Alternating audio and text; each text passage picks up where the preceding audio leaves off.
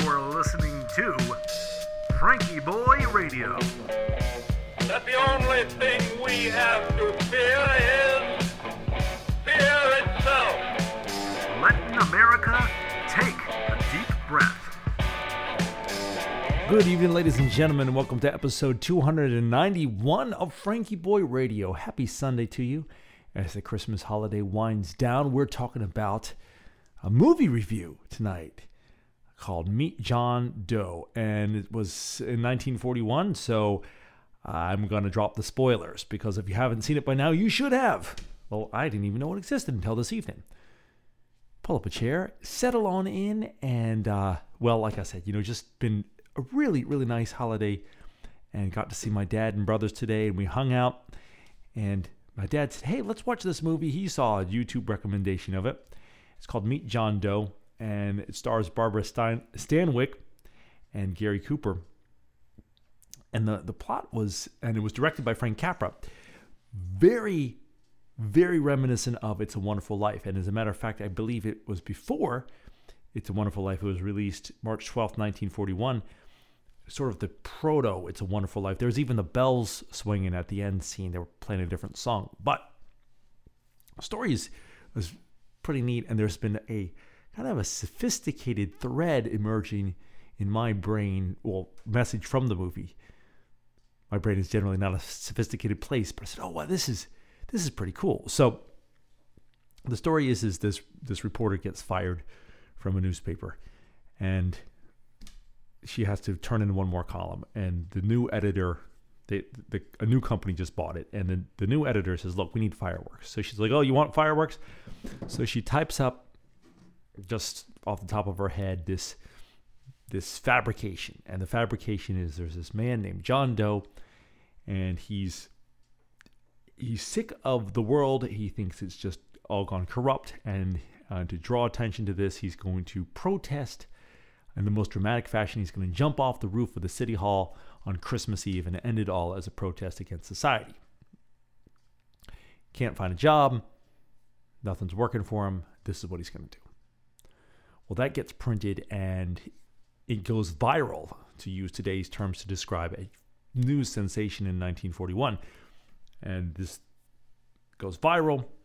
Everybody's lining up. Everyone wants to give John Doe a job. The mayor is worried that he's going to jump off his roof. He's like, "Oh man, you know, not now. I got enough to worry about." It's you know, some things never change. The governor's worried about it. Everybody's worried about it. The guy doesn't exist. He's just a fabrication of this shrewd reporter. And the reporter convinces the paper to run with this because it will get them more money. And they need a real John Doe. So some there's a bunch of guys out there claiming to be John Doe. I mean, this whole thing is made up, and this they pick this. Well, they pick Gary Cooper, who's this this hobo, and he was a baseball pitcher, but he hurt his arm, and he wants to make it back to playing baseball, and he wants the money. So they end up writing him a radio speech, and he's just doing this just for the money.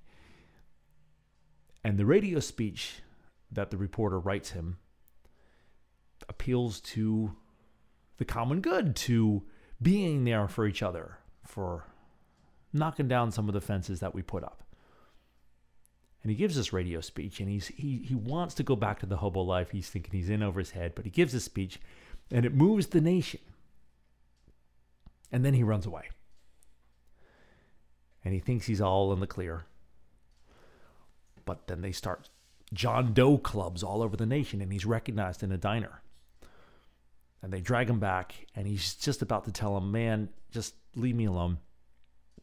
When this group of of citizens comes in, and they have formed John Doe Club, and the the main guy there is the soda jerk. He's the head soda jerk at the drugstore, and he's told the story about how John's speech has inspired him to reach out and connect with some neighbors and do a whole lot of good in his community.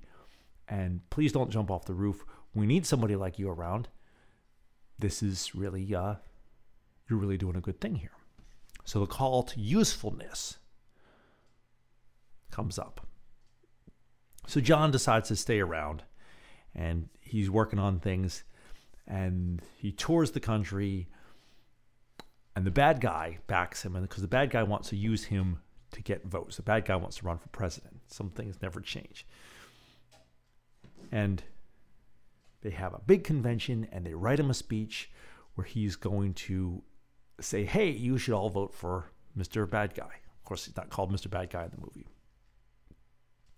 John decides he doesn't want to do that. Mr. Bad Guy says, I have proof that you're a fraud and I'm going to expose you if you do this. John tries to get it out. Bad Guy ruins him on stage. Everybody turns on him.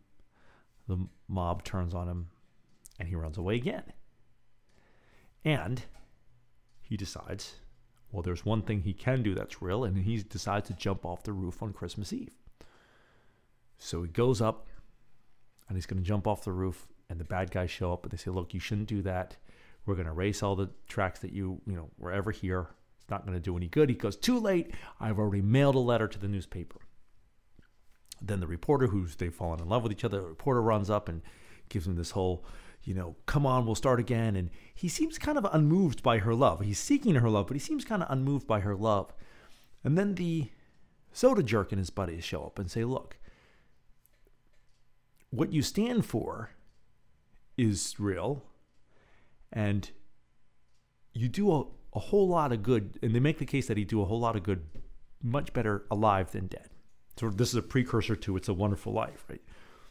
And that convinces him and he steps off the ledge and the story presumably goes on and he goes and does good stuff.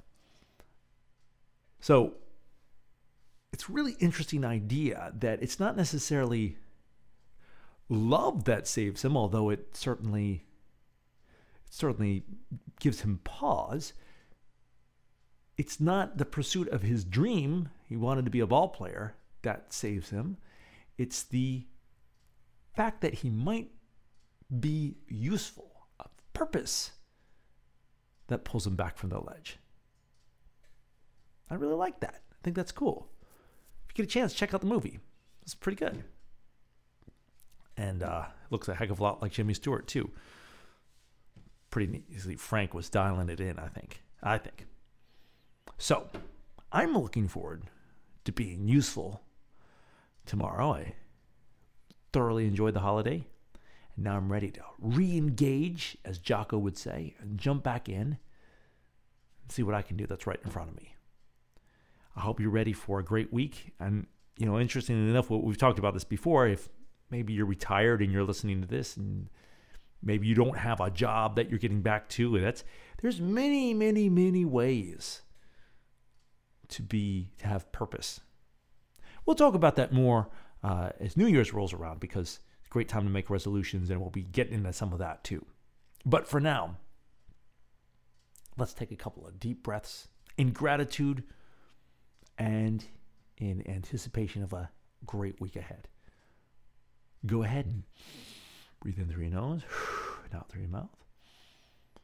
Let those eyes drift gently closed.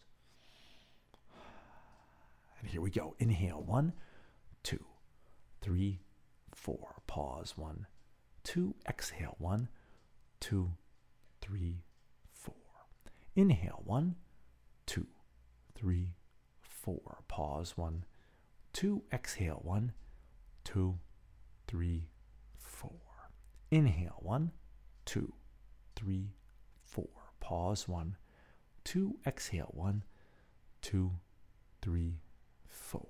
Inhale, one, two, three, four. Pause, one, two. Exhale, one, two, three, four. And the last one, inhale, one, two, three, four. Pause, one, two. Exhale, one, two, three, and four. Roll those shoulders, move those elbows, open those eyes, and let's make it a great week. We'll see you tomorrow. Good night.